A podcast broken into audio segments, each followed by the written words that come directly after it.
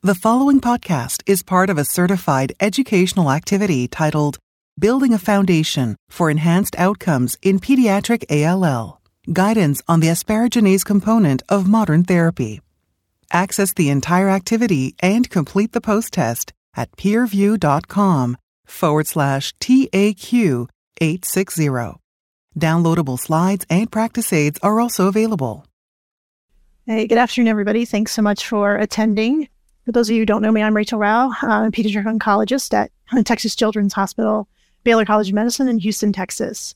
And with me today is my colleague and friend, Luke Maese, who is an associate professor at University of Utah Huntsman Cancer Institute and Primary Children's Hospital.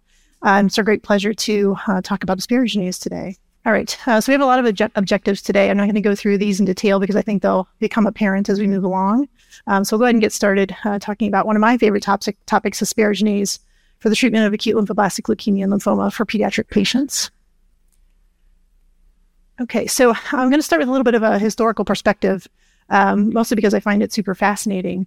And really, the story of asparaginase started in the 1950s when a group of researchers, for reasons that are still pretty unclear to me, applied guinea pig serum to a lymphoblastic lymphoma cell line and found that it led to pretty rapid cell death of those lymphoma cells. It took the same research group about a decade to figure out that it was the fact that guinea pig serum had high concentrations of asparaginase that was resulting in the cell death that they were noting. And you can see in a graph from the original paper here on the left that the asparaginase activity strongly correlated with the anti-tumor effect. So why is asparaginase effective for lymphoblastic leukemia and lymphoma? Well, asparaginase, as its name implies, is an enzyme that breaks down the amino acid asparagine into aspartic acid and ammonia. And while our normal healthy cells have another protein called asparagine synthetase, so our cells are capable of making its own asparagine, lymphoblastic leukemia and lymphoma cells lack this enzyme. And so they're incapable of synthesizing their own asparagine and so require it from exogenous sources. So if you starve the environment of asparagine, then the leukemia cells shut down their protein production and thus die. So if you think about it, it's really the first precision medicine available in oncology, really leveraging the fact that there's a specific vulnerability in the leukemia cells that isn't a vulnerability in normal cells. All right, so fast forward a few years later, we have the report of the first in-human use of asparaginase. This is a case report published in the late 1960s of a child, an 8-year-old boy with multiply relapsed refractory leukemia. He was infused partially purified guinea pig serum. They actually took guinea pig serum, purified what they could, asparaginase, and infused it into this child. Not surprisingly, it was a pretty rough experience. If you read the report, the child was massively febrile to 104. He was tachycardic, hypotensive. He had rapid hemolysis requiring emergent blood transfusions, had like 10 hemorrhagic stools, prompting them to stop the infusion about 6 hours in. So while that was miserable, what the doctors observed in the days following was actually pretty remarkable. The child's white cell count precipitously plummeted, as did his blast percent. His infiltrated liver shrunk, as is his involved testicle. So massive improvement in his leukemia disease, really the first indication that this might be an efficacious therapy for the treatment of acute lymphoblastic leukemia in children.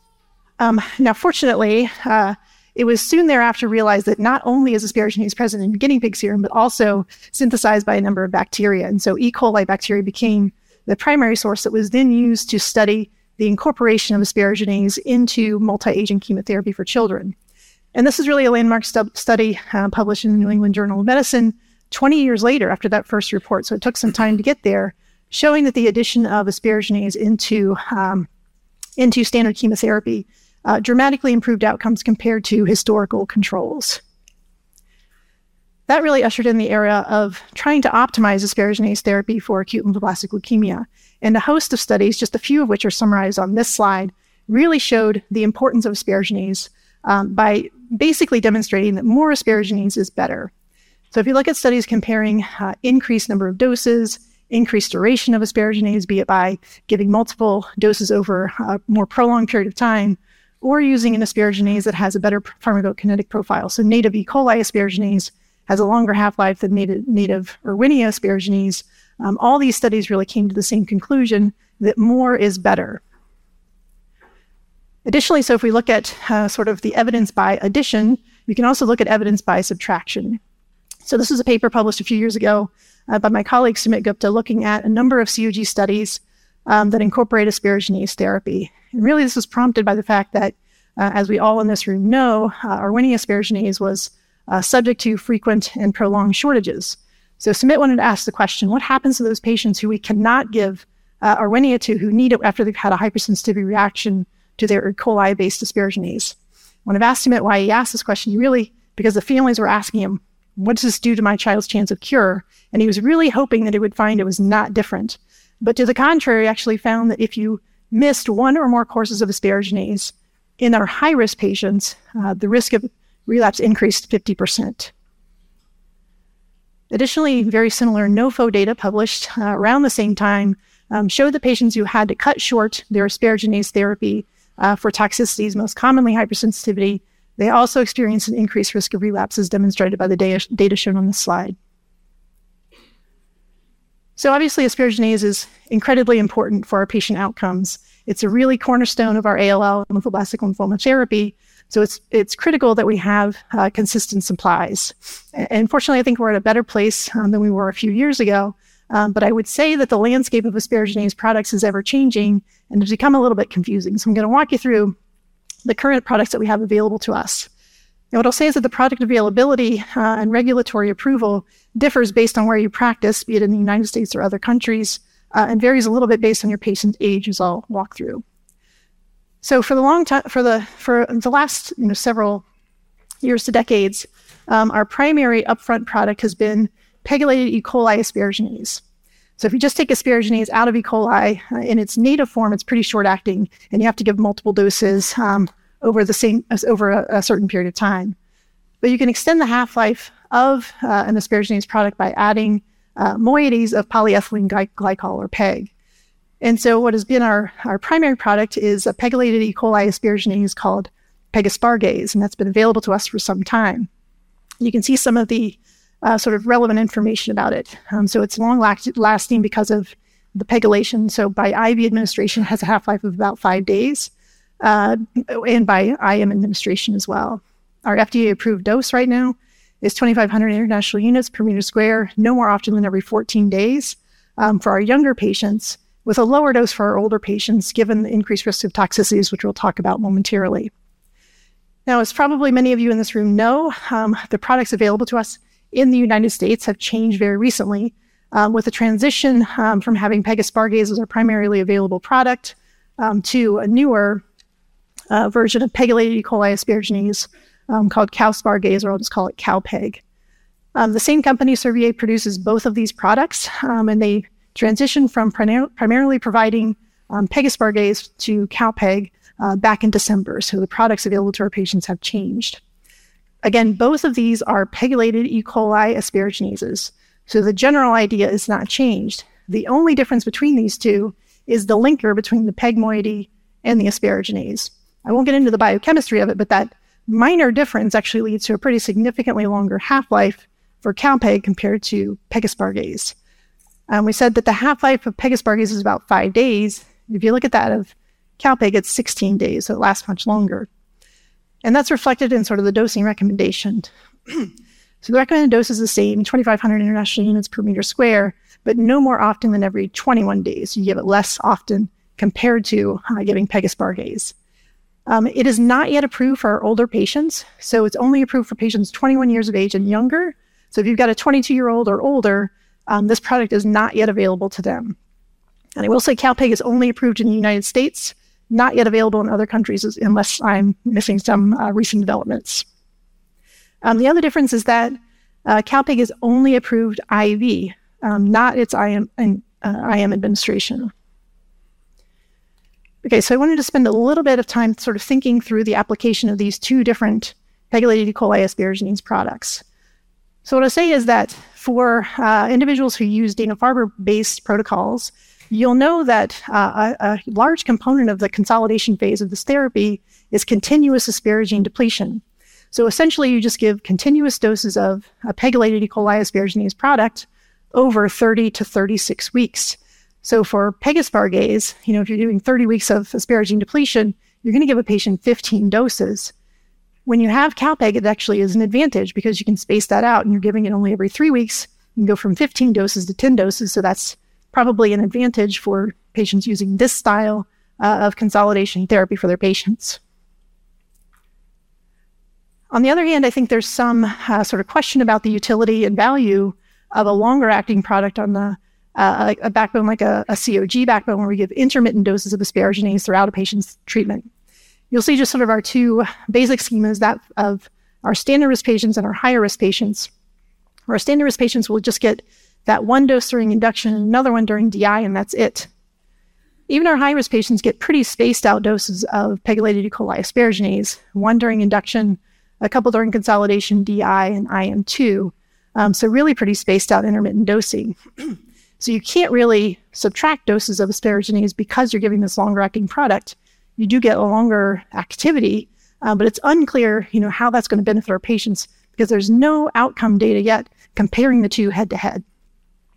There is some toxicity data from two trials, one run by Dana-Farber and one run by COG several years ago, showing that the toxicity profiles are pretty comparable, but I think that's still a question for debate and one that we'll probably glean more information about as we're more commonly using CalPeg. Okay, so those are two E. coli-based products. But of course, as Dr. Maese will discuss momentarily, a subset of our patients will have allergic reactions to E. coli-based asparaginases. For those patients, it's really important that we have a replacement product available to them. And again, we talked about the fact that multiple bacteria produce asparaginase, and another bacteria that does so is Erwinia chrysanthemi. It makes its own version of an asparaginase.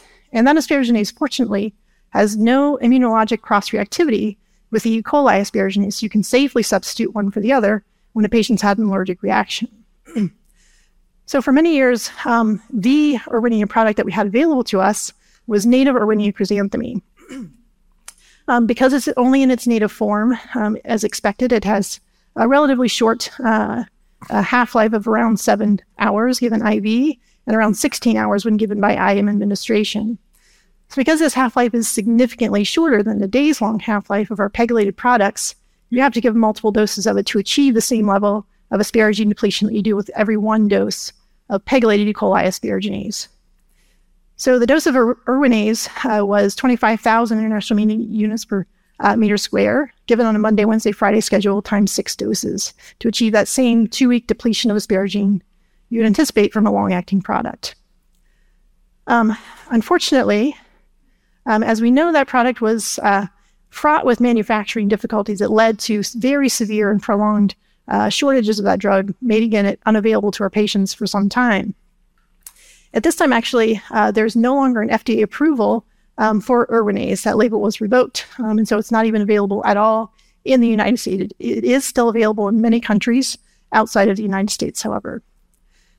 But what we do have now, and Dr. Maese will go into great detail about this product, is a recombinant version of Erwinia asparaginase. So it's the same basic protein structure, amino acids, it's the same. It's just synthesized in a more readily manufactured way. So this helps to overcome the limitations that we had that led to those prolonged shortages because it's much easier to make. From the trial that Luke will describe, we know that it's because it's basically the same protein, its half-life we're given IM by IM administration, which is currently the only FDA-approved route of administration, is about the same as Erwinia asparaginase that we've previously had. There are 2 FDA-approved doses currently, 25 milligrams per meter square every 48 hours, or 25 milligrams on Mondays and Wednesdays, with a higher dose, 50 milligrams per meter square on Fridays. And Dr. Maese will describe the rationale for those different doses.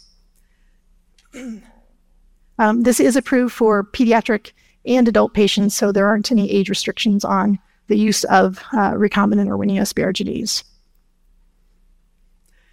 Okay, so just to sort of summarize this part, we know that asparaginase is really a key component. And we know that because we've found studies that show more is better.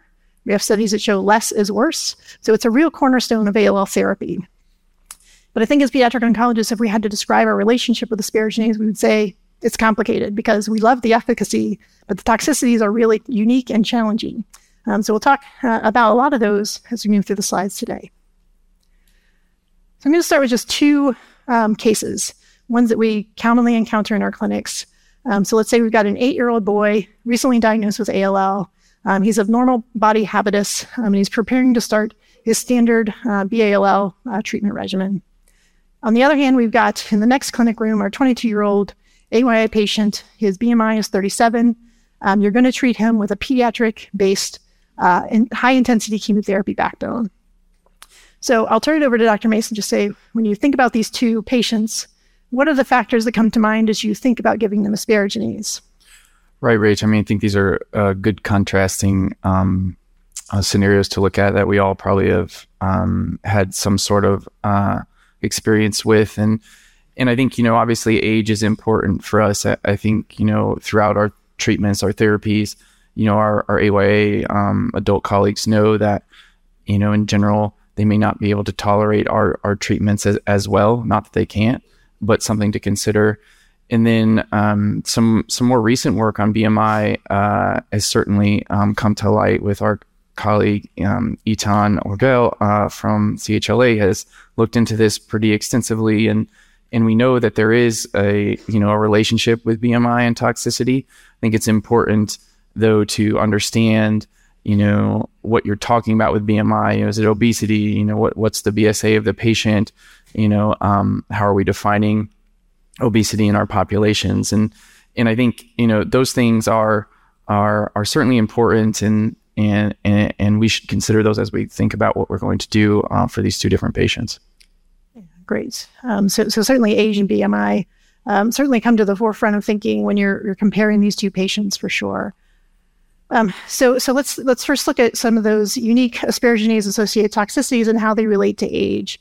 So this is a really nice summary, sort of compiling the data, I think nicely highlighting the fact that some of the most severe and sort of challenging complications of asparaginase therapy that we deal with are associated with increased age. So if you just compare adolescents, adults in sort of this lighter blue and pediatric patients in the dark blue, you'll see that many of the really challenging ones like hyperglycemia, elevated liver enzymes, pancreatitis, thrombosis are all much more commonly encountered in our AYA population compared to younger kids. Additionally, as Luke mentioned, Eitan Orgel has recently done a very nice study looking at COG study patients, almost 5,000 of them, so it's a really nice cohort, looking specifically for risk factors of toxicity. And this was a good mixed population, so 25% of them fell into the AYA category, 18% were obese, and 39% had a BSA of greater than 1.5. And that BSA is significant because above that, your dose of pegylated E. coli asparaginase would fall above 1 vial. So 3,750 international units is 1 vial of asparaginase. And if you're above 1.5 meters square, then you would get a higher dose than that. So that's just something to keep in mind. And what Eitan showed from this cohort was just as that prior slide I had showed, with increased age, you see increased rates of asparaginase-associated toxicities. And the older you are, the higher that risk goes. Additionally, when you look at BMI, just like with age, as your BMI increases, so do your risk for just overall toxicities associated with asparaginase.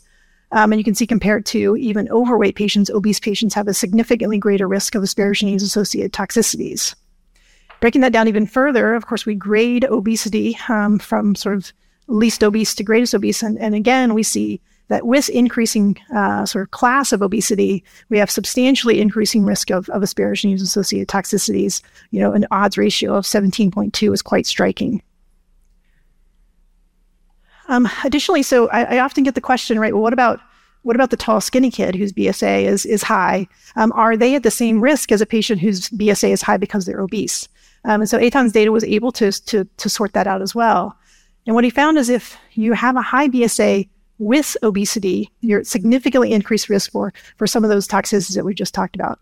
Hyperbilirubinemia, elevated ALT, and thrombosis, not pancreatitis of interest.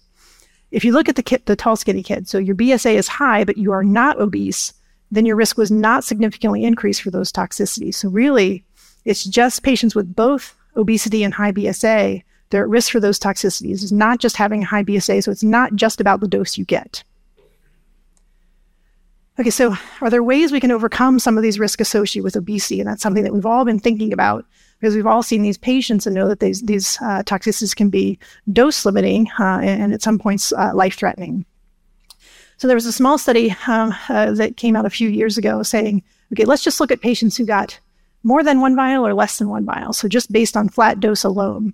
And what this study shows was that those patients who got less than a vial had lower rates of several toxicities associated with asparaginase compared to patients who got higher doses. So maybe not surprising. So thrombosis, pancreatitis, and not shown on the slide, hyperbilirubinemia were all associated with getting the higher dose. Of course, adult providers have been thinking about this as well because they often have older patients, many of whom are obese. And so they've looked at using lower doses, so less than 1,000 compared to higher doses for their patients. And overall have found lower rates of particularly liver toxicity when they use the lower dosing regimen for their patients. I apologize for those who use St. Jude or DFCI or other consortia. I'm a COG person, so I know that best. But I will say COG studies now allow for dose capping at that one vial for patients with obesity. So if your BMI is 30 or greater, or if it's greater than or equal to 95th percentile for your age, you're allowed to dose cap for those patients now in COG studies. We don't yet know if that is going to be associated with lower rates of toxicities. We don't yet know how that's going to correspond with outcomes, but we thought it was a reasonable measure to take given these high rates of toxicities seen in our patients. So there have been some other possible mitigation strategies explored, and I think a lot of these warrant some study and exploration. Right now, there have been no head-to-head comparisons, but a few of the ideas that have been tossed around is that maybe if you delay the dose, so induction is when we often see those kids with hyperbilirubinemia. After their day 4 dose, they show up on day 22 and they're yellow head to toe. So if you delay that dose until day 15 or later, there's some European data showing that you reduce the risk of that liver toxicity. Maybe it's just a less inflamed liver because you debulk some of their leukemia from it. Hard to say, but that's something that's being explored.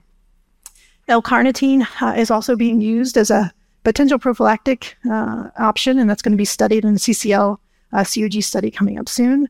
And then others, some people have hypothesized maybe it's the high peak asparaginase activity you get after a pegylated product that is associated with that risk. So maybe giving something like a short-acting product may be actually better. But none of those have been studied or compared. So it's a little bit too early to say that they'll be efficacious, but I think more to come. All right, so just a few quick take-homes on sort of this first part of the talk. Asparaginase is the cornerstone of therapy. We have to give it to our patients, and we really need to optimize its administration and limit the number of patients who have truncated asparaginase treatment courses. There have been a lot of changes to the asparaginase product landscape. It's been a little hard to keep up with, but I think ultimately sort of the dust has settled, at least for now, and I think we're pretty set on the products we have available. I think it's great that we're no longer faced with shortages of Erwinia asparaginase. That's been a real win for our patients. The toxicities are unique, incredibly challenging, and very specific, and I think it's really important to think about the risk for each specific patient encounter in your clinic based on age, obesity, and other factors. All right, with that, I'm going to turn it over to Luke. Thanks, Dr. Rau. Excellent, and thanks everyone for being here. It's hard for me to wait up here. I love to talk, and I'm sitting up here for 25 minutes listening. Now I get to be the star of this show. Okay, well, thanks again, everyone, and we'll talk a little bit. Rachel laid a nice foundation, I think, and we will kind of talk about a little more detail of some of the things that she went over, and also kind of interact with these kind of continued discussions about potential cases or scenarios that you might find ourselves in. And I think, this topic of hypersensitivity and infusion reactions, I see the questions that are already on the list here. There's several of them here. I think this is a hot topic for everyone. And, unfortunately, we don't have great answers here, but I do think it's important to think about some of these scenarios and how you would approach them. So, we have this same 8-year-old, has a normal BMI, starts their PEG component. They come in for their consolidation day 43 therapy. Everyone in the room has experienced this, I assume. 10 minutes into the infusion, they have some itching, dizziness, no headaches, and some chest pain. And so, Rachel, what do you think about this? I mean, you I'm sure you experienced this at high volume center like Texas, hypersensitivity or an infusion reaction. What do you think? Yeah, that's why it's hard. It's never clear just based on the description. It's almost never clear when you're in front of the patient. And this is a super common, I feel like every day experience we have. And it's really in the heat of the moment, I think, impossible to sort out. Some clues can be, are they just red to head to toe, or do they have hives? any respiratory symptoms really make you think of an antibody-mediated reaction as opposed to an infusion reaction. But otherwise, the symptoms are intertwined. So, obviously, the first thing you have to do is do what's in the best interest of the patient, stop the infusion, monitor them carefully, have everybody, with all eyes on deck. And then you have to really, after things have settled, the patient stabilized, then you can start thinking through, was this an antibody-mediated hypersensitivity versus an infusion reaction? In this case, it's a later dose, so that makes it more likely. Other things about this presentation don't really help you a whole lot sort it out. Right. Yeah, I think it's tough. This is the kind of exercise we go through with each other, clinicians, nurse practitioners, pharmacists, nurses, everyone who's seeing these patients in this moment as we huddle around them to try and figure out what to do next. And so, we'll talk about this in a little bit more depth, hypersensitivity versus infusion reactions. I think if there was a crystal ball where you could predict this would be great, but unfortunately there's not. And as Rachel kind of went through, how these products are made, when we get exposed to something that's foreign to our body, that can be preceded as not good. And that's probably a good thing, right? In the end. But these things then produce antibodies, these hypersensitivity reactions. I love spanning the gamut of review articles, of which we've wrote a few, and I'm sure some of you guys have as well. Looking at the incidence of these reactions, 3 to 30% is what we've chosen here. I think it depends on how much of it you're giving, the population. But we know there will be patients who have these true hypersensitivity reactions. But what about infusion reactions? This is we see this in lots of arenas when we're giving medicines like. Antibodies or chemotherapeutics. And it's due to this, direct activation of the complement system at times, the cytokines, histamine release. I think the levels of ammonia, hyperammonemia, my favorite word to say, even though I'm not good at saying it, is something that happens, right? And we know that this happens. These symptoms are listed here. I think it's sometimes difficult to tell, right, between hypersensitivity and this. And it's always something to consider. We're not going to go into detail of this because in the interest of time, but something to be aware of.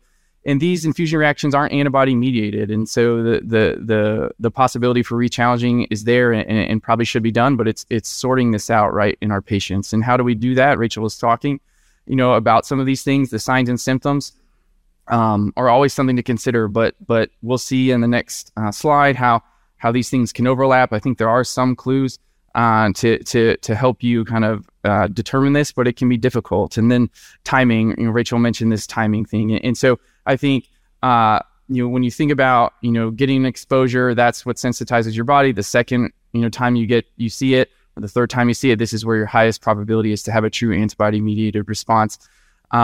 We do know that continuous exposure does decrease your incidence of hypersensitivity with pegylated asparaginase. We've seen this in the Dana-Farber consortium. We see this in the European studies that have used continuous exposure and not intermittent exposure. And then infusion reactions we know are most common with the first exposure, and they do decrease with subsequent exposures, but it doesn't necessarily rule it out, right? These are just kind of clues for the detective work that we try and do for our patients. And so what can provide clues? This is a table that I often reference in talks, and it's a great kind of review article. And when you think about these symptoms by body system and how to differentiate hypersensitivity versus infusion reactions, what isn't as helpful about this table is the overlap, right? But I've tried to highlight the things to think about. So infusion reactions, those things highlighted in red there. These are things that I think about, headaches, high blood pressure, Rigors, right? We see that with some of our antibody-mediated treatments that we use.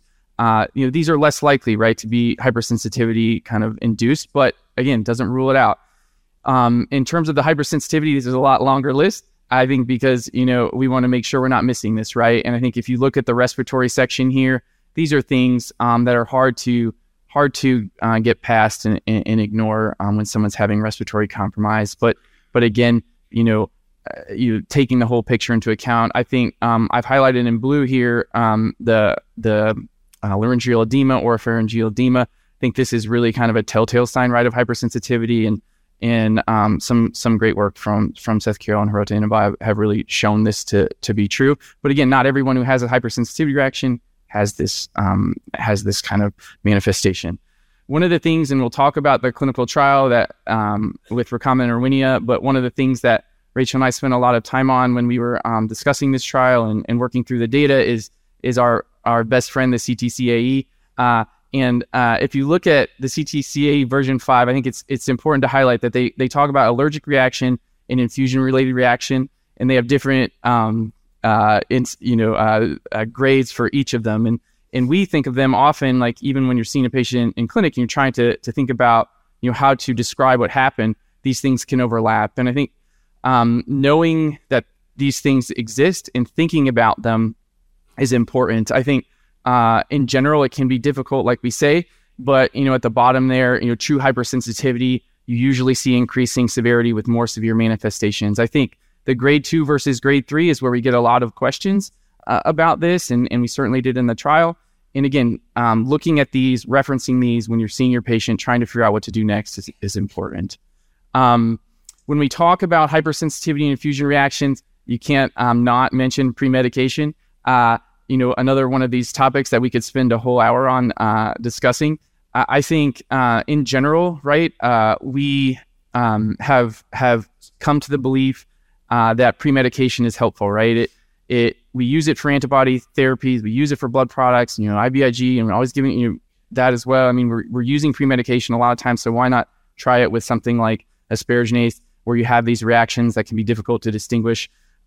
What type of premedications you're using? There's a question here already that I read about, you know, is antihistamines, is that useful? Steroids, you know, that's what the kind of the hallmark is of premedication. This work by Stacy Cooper and Pat Brown at Hopkins really kind of established that, you know, premedication may be helpful for patients. You see in the orange how many patients had to have substituted Erwinia for reactions, and how many had significant reactions pre them instituting premedication. In the blue, you have after they started premedicating, you have this kind of decrease. Of note, you know, again, this is a single institution study, and I think, you know, when we're evaluating evidence for things, it's important to point out some of the weaknesses. And I think there's plenty of reports out there that say premedication does not help, but it is a tool in the toolbox and something that is mentioned in every asparaginase FDA label, as we know, and we'll talk a little bit about that going forward. So, you know, thinking about how we treat patients with hypersensitivity versus infusion reactions, these are the options that we can consider, right? If you have an infusion reaction, you know, really re-challenging a patient is our duty. As Rachel said, you know, if you're missing these doses, you know, it's not good. And if you want to make sure that you're treating your patient kind of correctly, as close to the protocols that we can. If you're having a true hypersensitivity, right, we have these two options here. You know, there was this time when, as Rachel described, we didn't have an Erwinia-based product. You know, we had to resort to other tools in our toolbox, and desensitization is something that people have tried and people have reported on and used. You know, again, not as frequently utilized now that we have an Erwinia product that's available for patients, but something of note. And then, you know, discontinuing therapy is the last thing that we want to do.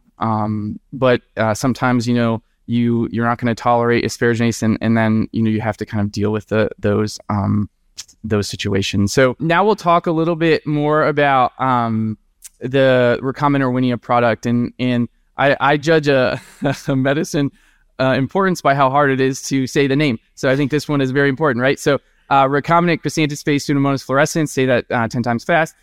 So this product, also known as JZP458, is a non-E. coli derived asparaginase. It's very similar amino acid sequence-wise to the Erwinia based product.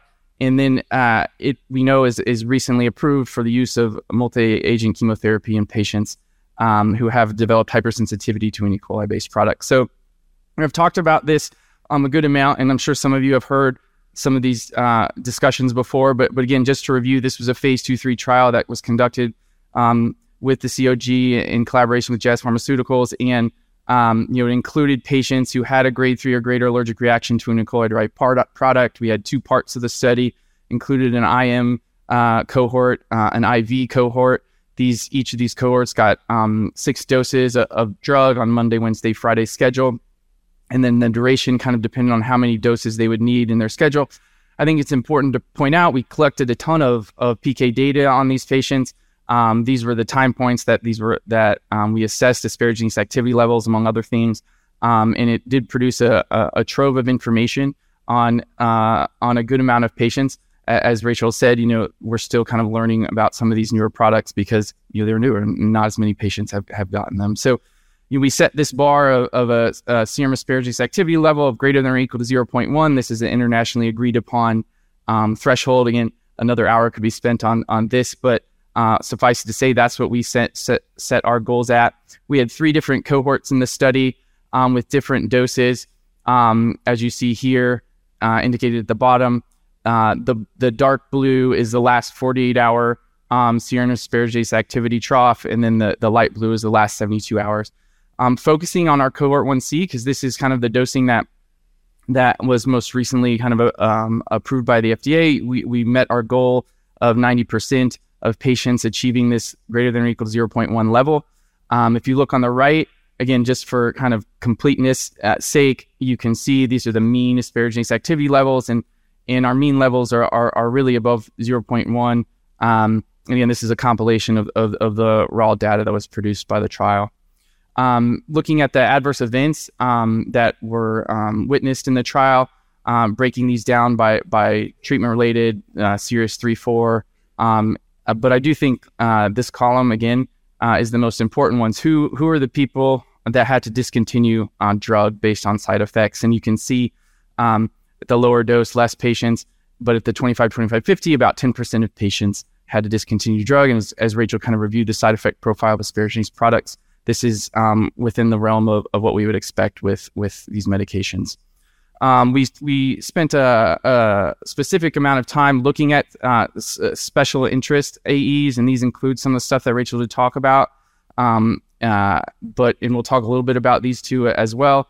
If you see, you know, we did have some patients have hypersensitivity, but you know, not an extreme high number. We did see some patients with pancreatitis. And the thrombosis burden for the patients was rather low in this cohort of patients. And so when we think about, you know, monitoring these patients who are getting asparaginase therapies, now switching gears a little bit, we have the AYA patient. We give this, you know, he or she gets this multi-agent chemotherapy regimen with their asparaginase, Rachel, and on day 15 of their consolidation, they get their dose. The 7-day asparaginase activity level is less than 0.013. What do you think about this scenario, and what will we do next? This is one of the situations in which serum asparaginase activity level or therapeutic drug monitoring is proven very helpful for our patients. And this is a patient with silent inactivation. So not only do the antibodies against asparaginase cause allergic symptoms in patients oftentimes, sometimes even without symptoms, those antibodies also degrade the drug. They're neutralizing antibodies, meaning that they eliminate the drug from your body, and so it's completely ineffective. So not only are those antibodies potentially causing a life-threatening reaction, but they're also degrading the drug, rendering it completely ineffective. So this is a patient where they would need to switch products to something that's non-E. coli based. Absolutely. And there's questions already in our kind of question list about silent inactivation, and I think it's a fascinating topic and something that we're learning more and more about as more people are utilizing asparaginase activity levels. And if you're thinking about switching, you know, what type of regimen would you choose? I think, again, it depends on what your resources are, what the patient preferences are, and we'll talk a little bit about kind of the options that a patient may have. But again, you know, I'm a COG person as well, and we're just more familiar with these guidelines, and this is what's in our protocols in terms of assessing and grade or diagnosing silent inactivation, checking these levels at these certain time points, and then, you know, if you're not reaching these troughs, then this is something that you need to look out for. You know, people have looked at the rates of silent inactivation. That's a question here. I think it's TBD in my opinion, because we're not really sure yet, because there's not a ton of data on this, but it's about 5 to 10% in those studies that are out there and reported. And you know, we know that you need to really consider switching to an alternative formulation, because there's really nothing that we know of at this point that can kind of get past this silent inactivation situation. And so we know there's two regimens for recombinant Erwinia. So if we're choosing, if we have to use a different derived product, this is the product that is available in the U.S. we have these two different regimens that hopefully gives people some options. They're listed here, the 25, 25, 50 on Monday, Wednesday, Friday. And then in below that kind of dosing, you'll see it talks about 67 hours, 48 hours, 53 to 58 hours, right? And there's a question about that in this, and we'll address that. Or you can use the 25 milligrams per meter squared, and again with some specifics about timing. And while these specifics about timing I think are important, I think it's also important for people to really be kind of more realistic about what happens in hospitals. As we know, they're not as well-oiled machines as we would like, and so scheduling this infusion on Monday, Wednesday, Friday, really based on each patient's circumstances is what we do. I don't tell my schedulers that you have to schedule this Friday patient, and get her winning at 7 p.m. because that's not really safe or feasible. So again, I think these timelines are important to know, but again, these are based off of recommendations, and I think in the real world we know how things go, right, Rich? And then you have this pre-medication recommendation, and it is in I think all asparaginase product labels now, and it talks about being recommended.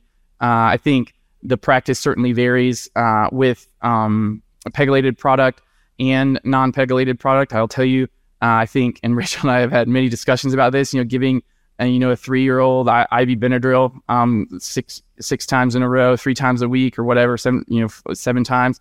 I mean, I don't think that's something that's in their best interest. And so, I don't typically pre-medicate patients for this product. And on the study, it wasn't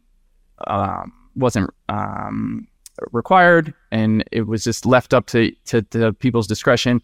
We didn't really have a huge problem with hypersensitivity in with this product either. So again, I think, considering the patient, the situation, and what you're dealing with is something to consider when you talk about these subjects. And now, again, this is another topic that often comes up for us, and we get emails, weekly about this. I think when you think about how many doses, right, that you need to replace a long-acting product with, I think this is something that has, again, become a little bit of a hot topic because of where we're at with the long-acting products, as Rachel kind of alluded to. And so there's this table in the label for recombinant Erwinia that discusses this, and I think it's important to point it out, but also again think about what we do in the real world and what kind of we recommend as a treatment kind of body. And so you have these two doses, 25 milligrams per meter squared every 48 hours, or the 25, 25, 50. This column on the far right talks about if you're replacing a PEG asparaginase product, how many doses of recombinant Erwinia you should use to complete that course. And this is pretty standard in what we would expect. But then you think about the CalPeg product, and as Rachel mentioned, it has this SC linker in it that makes it the half-life longer, and we know it lasts a little bit longer in the system. So because of that, there was a recommendation that came out to replace the 25 milligrams per meter squared with 11 doses of recombinant Erwinia, or 9 doses, depending if you're which kind of regimen you're using. If the patient was scheduled to get CalPeg. What I think is important, and what Rachel and I kind of emphasize when we get questions about this, or when we're talking about this and teaching people, is what is your, as highlighted here in green, what is your intended duration, right? In our COG protocols, our intended duration of depletion, as Rachel mentioned, is based on PEG. It's based on PEG asparagase, and that product, is about a 14-day kind of duration. And so based on that, we are, the COG is recommending, and we've put this out before, that, these are the replacement number of doses you should be using, kind of regardless for our patients. Rachel, any comments about that? I agree. I think if you're using a Dana-Farber protocol and you're going to give 10 doses of long-acting to get your 30 weeks, then you should use this recommendation. And COG, what I tell people is our intended duration has not changed, only the products available to our patients. We know from decades worth of COG data that the intermittent dosing we use that is expected to deplete asparagine for 14 days results in the outcomes that we are all very familiar with, and the toxicity profile we are all very familiar with. So in my opinion, our intended duration is still 14 days, and so we should give the Erwinia asparaginase to achieve that same intended duration. And so that's what on COG studies is recommended based on a memo that was posted for all of our protocols. So we'll move over this next these next few slides pretty quickly. Rachel kind of already talked a little bit about some of these toxicities, and we want to get through this to, in the best interest, so we can get to the questions, which I think there's so many good ones on here. There's no way we can get through them all, but we're going to get through as many as we can. So what if our patient developed asparaginase-associated toxicity? Thrombosis. We think about withholding treatment and anticoagulation. We'll talk about this. Pancreatitis, which Rachel mentioned. These interventions do vary by grade. And then, we talk about the really severe events and how we would deal with that. And then liver dysfunction, which Rachel had talked about already. So when we think about asparaginase-induced venous thromboembolism, again, there are very few studies that kind of describe this in great detail.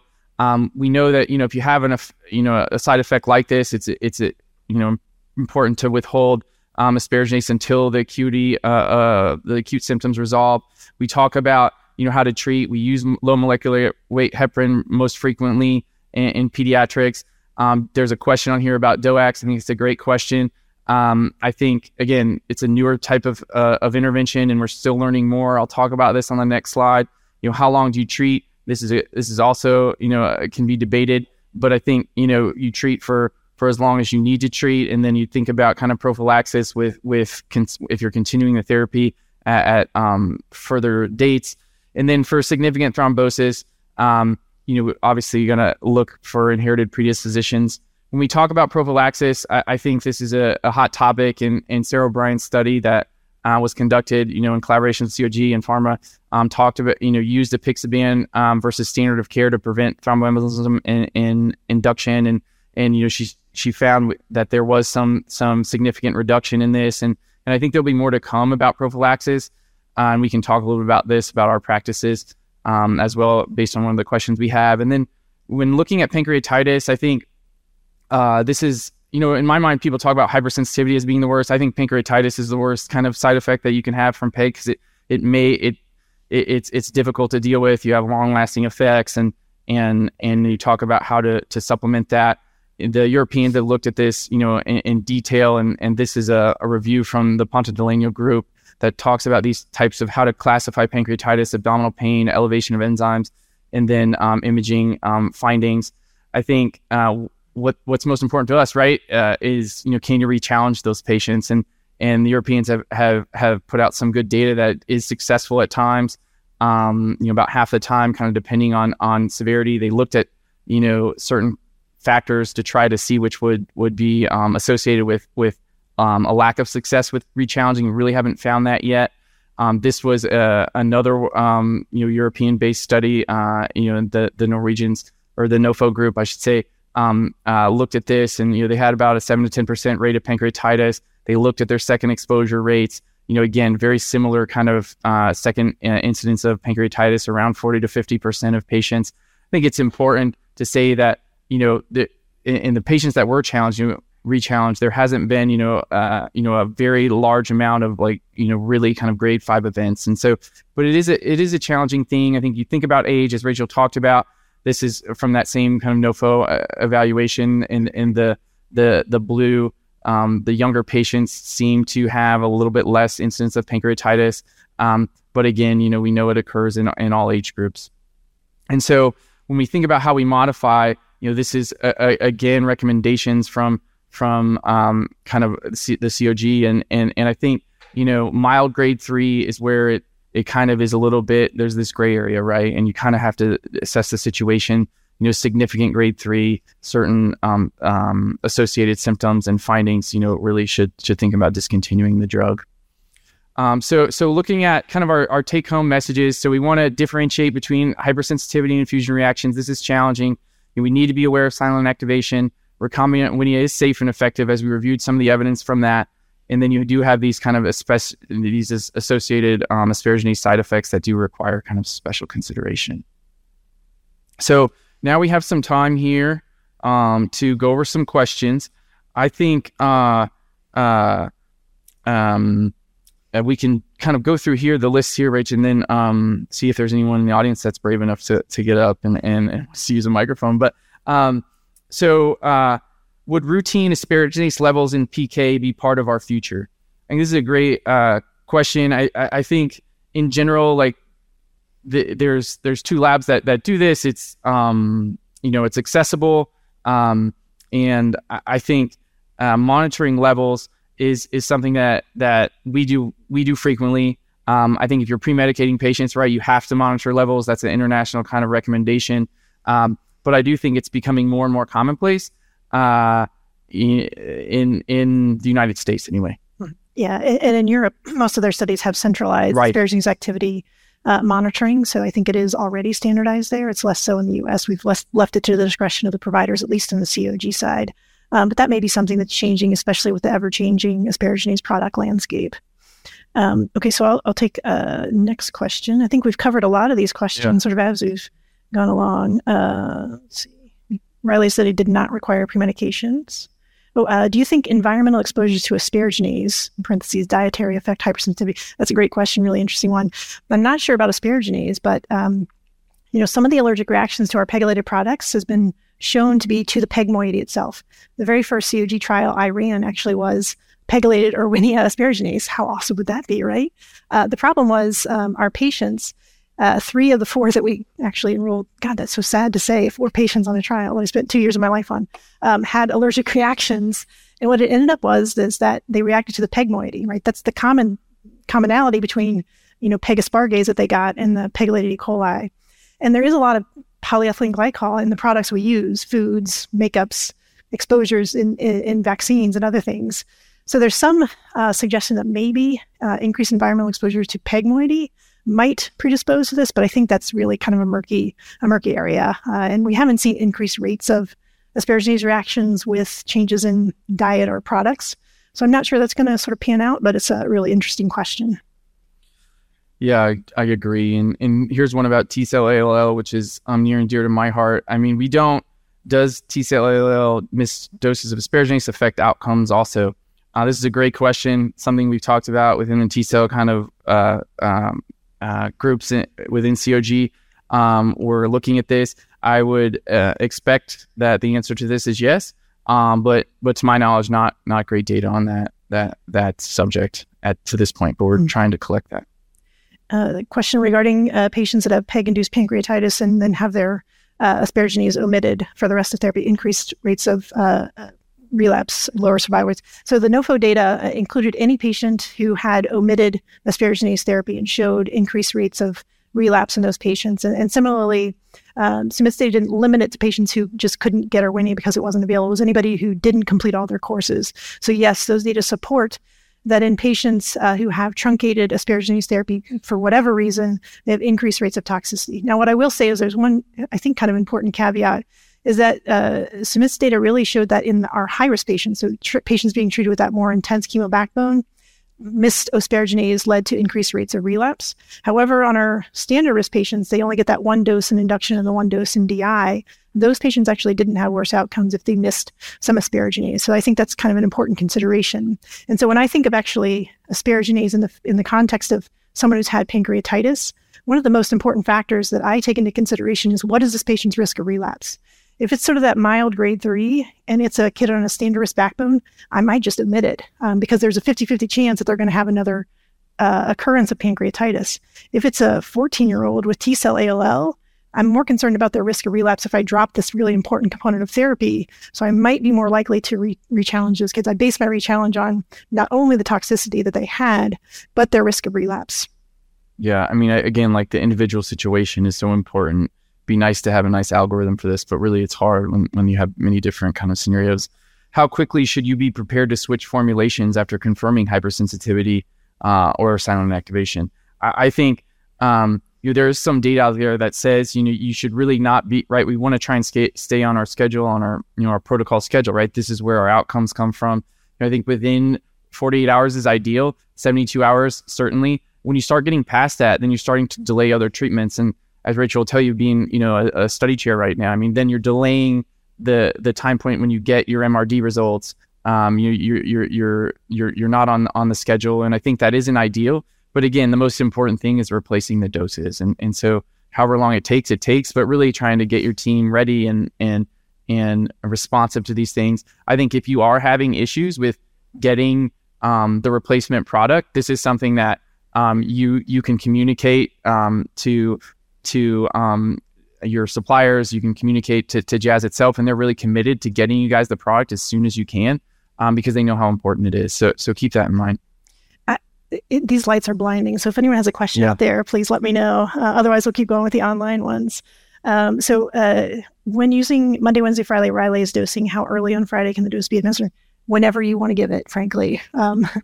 So I just like to kind of put into context why that recommendation is in the FDA label. Okay, so in addition to the observed data from the trial, pharmacokinetic modeling was used, and that's really a basis of a lot of drug approvals nowadays, so it's not outside the norm. But essentially what the FDA did is they took the PK curve, right, and they put a confidence interval around it. And wherever that confidence interval, the bottom of it, fell below 90% of patients being anticipated to be at 0.1, that's where they cut it off. Okay, so you'll notice I think it says like 68 hours from the Friday dose to the Monday dose. That's because if you look at the confidence interval around that, at the 68-hour mark, the bottom of the confidence interval was 90.1. If you went to 69 hours, it fell to like 89 point something. Okay, so I think if you sort of weigh the risk of having potentially a patient fall below 0.1 on a Monday, to me, that risk is way less than trying to give somebody an asparaginase product at 8 p.m. on a Friday. So frankly, just give it when you can. Don't change your clinic workflow. Don't make the patient go to, all kinds of different, family situations to try to get there at a specific time on Friday. We didn't require that in the trial. We just said give it on Friday or Monday. Give it when it makes sense for the patient and your clinic workflow. Yeah.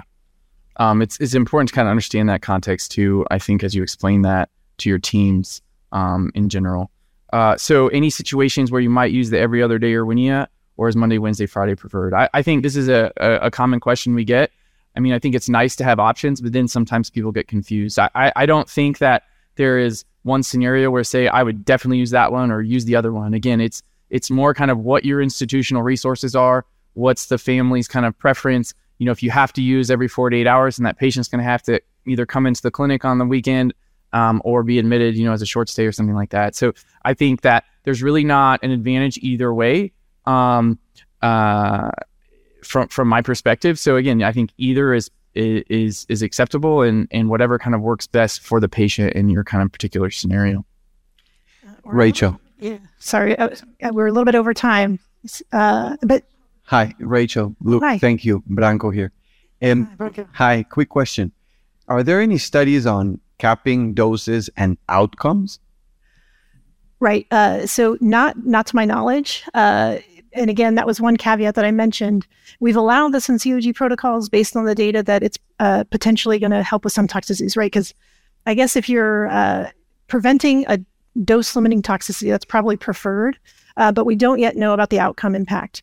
It's a great question. I would say that adults have been using lower doses for some time, and their outcomes overall are pretty good as long as they're able to safely give asparaginase. But it's still a question to be answered, I would say. Yeah, I agree, Branco. I mean, I think that we need to be checked. We need more data on activity, levels at certain time points. And if you don't need to have this high of a dose in certain scenarios, I don't think we should be using it. So yeah. And we're collecting the data we're asking patients on COG CRFs, have you capped the dose, yes or no? So I think we'll get those data eventually, but not yet. Question here. I just got a notification that my flight's delayed, so I can stay. How long y'all want? Hi there. I'm Jamie. I'm a fellow at Children's Hospital Los Angeles. I have a quick question, maybe a little naive, but is there a discussion being had about dose adjustments for Erwinia based on age and BMI as well? Great question. Something that we get a lot. We're not having those discussions. It's not something we've done. We didn't do it on the trial. We didn't see any correlation between BMI and toxicities on the trial. Again, there's of course a caveat. This is not a naive question, by the way. Great question. That they are these are small numbers, and so we need to gather more data, and we're certainly in talks about doing that. Just that is trying to look at some of these things, but we have done some small individual type looks at the data, and it doesn't seem to be that there's any kind of signal. But again, it's a smaller cohort, but something that we should think about. That's a great question. I'm going to take one more question here. Assuming a patient experiences severe pancreatitis with Pegaspargase, can alternative forms of asparagines be used safely? I'm going to highlight this because no. If you've had a severe pancreatitis to asparaginase, that's any asparaginase. You cannot replace that with a different version of asparaginase. If you have to stop asparaginase therapy because of pancreatitis, that is inclusive of any asparaginase product. Any questions earlier? All right. I think with that, we'll wrap it up. And thank you guys for your participation and attendance. This activity is certified by PVI, PeerView Institute for Medical Education. Remember to download the slides and practice aids. Thank you for listening. Download materials and complete the post test for instant credit at peerview.com/TAQ860. This program is supported by an independent medical education grant from Jazz Pharmaceuticals.